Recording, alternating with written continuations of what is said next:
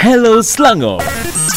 Radio Malaysia Selangor FM 100.9 pilihan tepat. Terima kasih untuk anda yang sedang dengarkan kami dan pastinya sebentar saya lagi kita akan bawakan kepada anda untuk uh, kita bersama dengan tetamu kita dalam dompet kita. Hari ini kita nak bercerita berkenaan dengan keselamatan makanan. Uh, sikit lebih kurang lah eh tajuknya akan anda ketahui sebentar saja lagi bersama dengan uh, Profesor Madya Dr. Ahmad Razman Abdul Latif. Hello Selangor.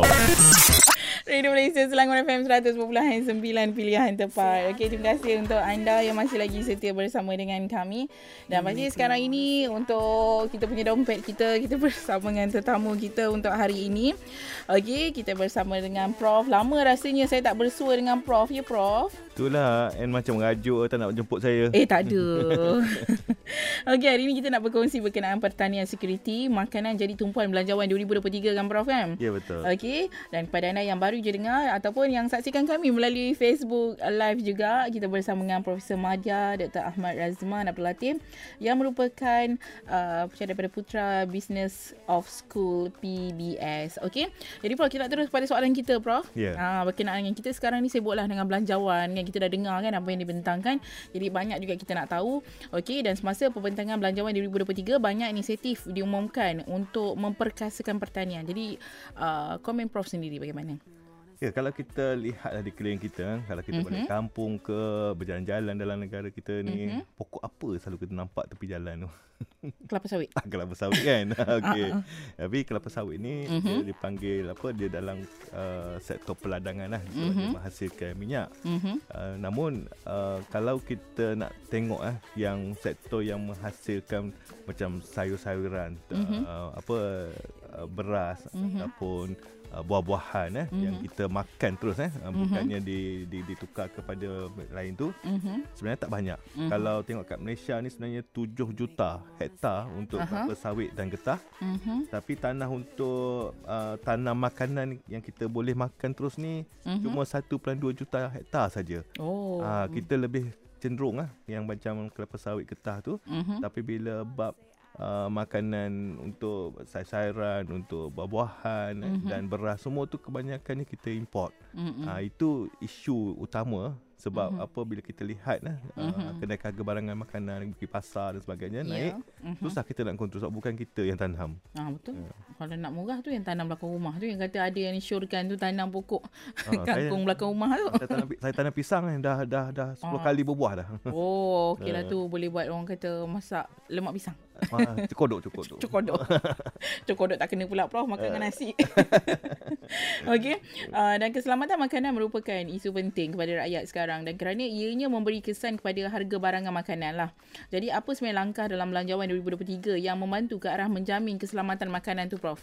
Ya, kalau kita lihat keselamatan makanan maksudnya apa? Kita uh, negara pengeksport untuk ayam mm-hmm. dan mhm. juga telur ayam. Mm-hmm. Uh, jadi kita sebenarnya tak harus apa kata terkesan lah kalau uh-huh. apa uh-huh. uh, makanan tak cukup tu kita mempunyai sumber uh-huh. bekalan yang cukup sebenarnya tetapi uh-huh. uh, namun kita terkesan kerana kita punya makanan ayam tu kita masih import eh jadi uh-huh. bila makanan tak ada tak boleh nak uh-huh. apa apa bela ayam dengan banyak uh-huh. tapi yang lain kita bergantung kepada luar uh-huh. cili cili uh-huh. kita cuma hasilkan macam 20 30% saja selebihnya kita import yeah. uh, daging lembu lah daging uh, kambing dan sebagainya kita mhm. import uh-huh. kebanyakannya uh-huh. oleh itu bila kita tengok situasi sekarang kalau uh-huh. negara yang selalu jual uh-huh. kat kita tiba-tiba dia tak nak jual kat kita uh-huh. ah kita nak makan apa uh, oleh uh-huh. itu itu yang dia patut keselamatan makanan tu bagaimana uh-huh. kita dapat menjaga uh, kata uh, kualiti hidup uh, rakyat kita. Mm-hmm. Maknanya kalau apa yang kita hasil itu kan dapat dinikmati oleh rakyat. Mm-hmm. Dan kalau kita tengok dalam belanjawan ni banyak banyak mm-hmm. inisiatif yang diberikan bukan sahaja kepada mereka yang terlibat dalam pertanian mm-hmm. yang tanam sayur dan sebagainya. Mm-hmm. Mereka yang berniaga pun ada manfaat dan orang-orang macam kita pun ada sebenarnya manfaat dia mm-hmm. dalam belanjawan ini. Ya, itu dia. Okey, Prof, sebelum kita nak sambung lebih lagi kan berkenaan dengan yalah uh, bila kita cakap berkenaan dengan makanan, kita tahu makanan ni memang sangat-sangat penting lah. Ya. Kalau sewaktu kita perintah kawalan pergerakan, uh, kita mungkin dapat lihat uh, banyak berlaku gangguan berkenaan dengan perniagaan-perniagaan yang ada di luar. Tapi Ya, ya. makanan antara yang meningkat sebab macam mana pun kita perlu makan. Oh. Ah, kan sedih-sedih juga makan tetap. Ah, ada macam tu walau dalam Makan apa lagi banyak. makan. Ada orang bila sedih dia uh, jadi kurang makan dia tak nak Oh, makan. eh. Tapi ada juga kategori yang bila dia sedih makin banyak dia makan. Ah, itu. jadi prof yang mana? Soalan saya. Hello Selangor. Malaysia Selangor FM 100.9 pilihan tepat. Okey, satu malam di Temasek. Okey, untuk anda yang dengarkan kami seketika ini kita bersama dengan tetamu kita dompet kita hari Khamis kami bawakan kepada anda. Pastinya hari ini kita berkongsi berkenaan dengan tajuk kita dan kita bersama tak lain tak bukan uh, the one and only. Okey. Uh, kita bersama dengan Profesor Madya Dr. Ahmad Razman Abdul Latif uh, dan uh, kita bercakap berkenaan dengan pertanian security makanan jadi tumpuan belanjawan 2023. Okey. Uh, ada yang telah uh, terlepas uh, mungkin anda boleh saksikan ulangannya akan ada di Facebook Selangor FM Selangor FM 100.9. Okey, kita nak sambung lagi soalan kita sebagai rakyat kan Apakah peranan kita dalam pertanian dan keselamatan makanan? Ha, perlu ke ni nak tanam uh, kat rumah? Ah, itulah sebab orang Kalau rumah bertingkat macam mana lah pula. Itulah orang tanya. Ah, Kita ni biasanya kalau pasal tu pasal pertanian, Aha. keselamatan makanan, dia melibatkan petani, peladang, Mhm. uh, peniaga kan. Mhm. Kita ni pembeli je.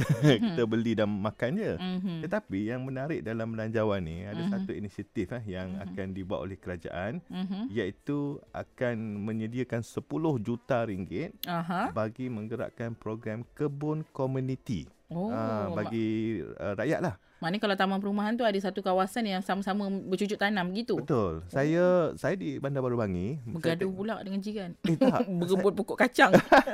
tapi tak, saya di Bandar Baru Bangi di Aha. taman di taman saya Mhm. memang apa kami memang tanam. Tanam Okey.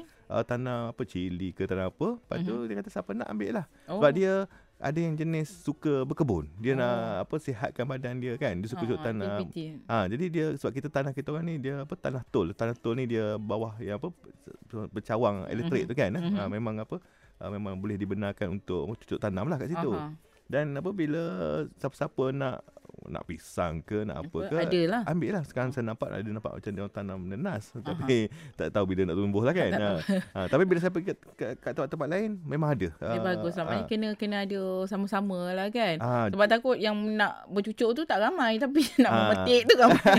cuma dia tak boleh bela ayam itik lah sebab Ah. benda tu apa dia bau kan Mhm. Tapi kalau kerajaan kata dia sedia 10 juta, maknanya nak per, modal permulaan nak beli apa baja dan nak buat batas dan sebagainya, maka saya rasa lebih seronok. Mhm. Dan budak-budak pun seronok juga kalau dia tahu ah ah, inilah buah apa apa buah limau inilah apa orang kata buah pisang kan. Mm-mm. Kalau tak kalau tanya buah ni datang daripada mana, pokok mana dia kata pokok supermarket pula kan. Jadi boleh sama-sama jugalah kan. Ah, Ah, betul. tapi itu kira satu aktiviti dan kerjasama yang sangat bagus lah kalau uh, orang kata dilaksanakan kan sebab dia melibatkan aktiviti secara komuniti. Okay? Uh, jadi kena ada persefahaman lah.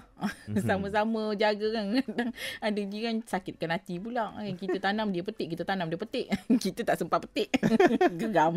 Okay. Uh, bagaimana sebenarnya peniaga juga dapat membantu dalam sektor pertanian dan keselamatan makanan? Ya, uh, untuk itu ada beberapa inisiatif lah di bawah belanjawan seperti uh, syarikat jaminan pembiayaan perniagaan dia akan Mhm. menjamin uh, pinjaman sehingga 20 bilion ringgit Mhm. untuk sektor tumpuan termasuklah pertanian. Mhm. Uh, jadi apa kalau ada kata projek pertanian tu memang uh, digalakkan kerana kerajaan memberi pelbagai yang kata insentif Mhm. uh, termasuklah untuk apa subsidi kepada uh, pesawah Mhm. padi dan sebagainya Mhm. dan juga apa kalau um, yang nampak penting sekarang ni bagaimana petani moden ni apabila sudut petani moden ni dia boleh menggunakan teknologi Mhm. uh, pendigitalan automasi ke apa supaya uh, kadar tuaian itu lebih tinggi Mhm. dan apa tidak membazir Mhm. uh, boleh menghasilkan barang apa yang turut berkualiti Mhm. uh, maka uh, kerajaan pun turut membeli memberilah uh, kata pengecualian cukai pendapatan uh, ke atas mereka yang Mhm. mahu berbelanja ke arah itu. Mm-hmm. Uh, itu yang kita nampak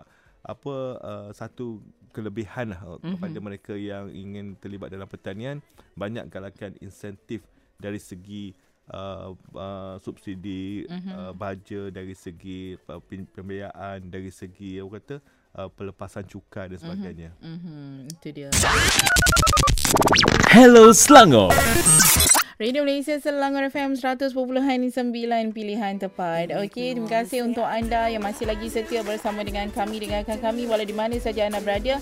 Anda juga boleh dengarkan kami di luar daripada kawasan berfrekuensi 100.9 melalui RTM Klik walau jauh di luar negara. Ah, tetap Selangor FM di bawah eh. Kalau pergi bercuti tu tetap ada tau. Saya rasa macam ikut sekali. Okey, dan pastinya kita bersama dengan tetamu kita, kita bersama dengan Profesor Madya Dr. Ahmad Razman Abdul Latif berkongsi berkongsi berkenaan dengan pertanian sekuriti makanan jadi tumpuan bagi belanjawan 2023 semua dah bincang-bincang lah. Ha, tadi dengar je Prof kata tadi Prof, ha, dia orang dah kata dah dalam grup WhatsApp penduduk. Dia kata dah boleh cari tanah kosong dah kita nak tanam pokok kacang katanya. ha, kan macam-macam boleh tanam seronok rasanya kan. Ha, okay. ha, tapi kena lah juga kalau dah tanam tu kena ada muafakat tau. Tak boleh lah kata kalau tanam bersama-sama tapi hasil seorang je yang ambil. Okey Prof, apa sebenarnya prospek uh, pertanian uh, dan keselamatan makanan kepada kita pada tahun 2023 yang akan mendatang ni Prof?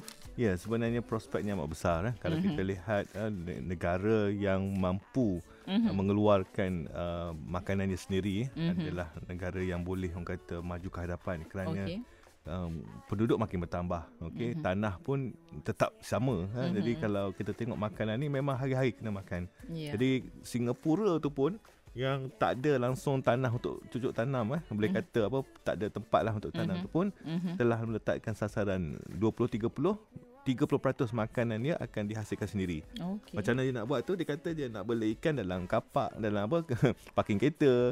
Dia oh. nak apa oh. tanam apa pokok secara vertikal. Uh-huh. Ha, jadi malulah ha, kalau kita yang Yang penting ada. Ha, kita yang yang yang kita apa mempunyai tanah yang banyak amat luas dan subur ni, uh-huh. kita pula terpaksa mengimport makanan. Uh-huh. Oleh itu saya pun nak berharap kan tengok banyak juga anak muda sekarang dah mencuburi bidang ni. Uh-huh. Sebab teknologi membolehkan ianya dilakukan tanpa orang kata susah payah payah macam dululah. Ha, semuanya dalam apa kata uh, yang tempat yang terkawal mm-hmm. ada ada greenhouse rumah hijau mm-hmm. dan sebagainya. Mm-hmm. Dan kita sebagai pengguna pun patutnya kita kena support lah apa mm-hmm.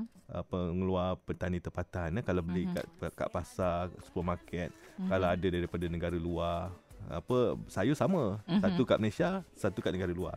Kita belilah yang sayur apa di Malaysia, uh, buah-buahan Malaysia. Tempatan. Tempatan. Uh. kita support. Mungkin ada mahal sikit tapi kata eh apa kalau kita tak support nanti dia orang tak boleh nak apa uh, kekal berniaga kan mm-hmm. uh, jadi baik kita beli barangan tempatan mm-hmm. uh, dan apa kalau itulah macam kalau ada masa lapang kan mm-hmm. kita cuba bercucuk tanam kurang-kurangnya dapat jimat jugalah kita punya uh, belanja hidup lah uh, mm-hmm. setiap bulan itu mm-hmm. hmm. Lepas ni makan sayur je. Sayur banyak kat belakang rumah.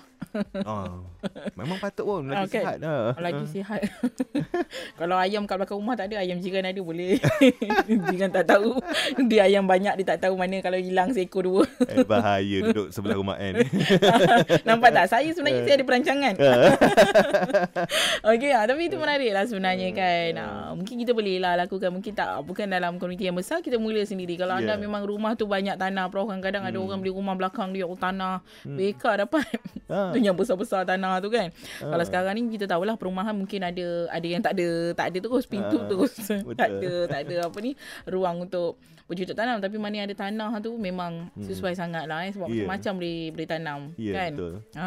kalau prof sini apa yang cadang-cadang nak tanam belakang rumah tu belakang rumah saya tu sebenarnya Aha. boleh besar macam lima kaki darab lima kaki je lah. Mm-hmm. Apa kecil je. Kelapa sawit ada. Ah.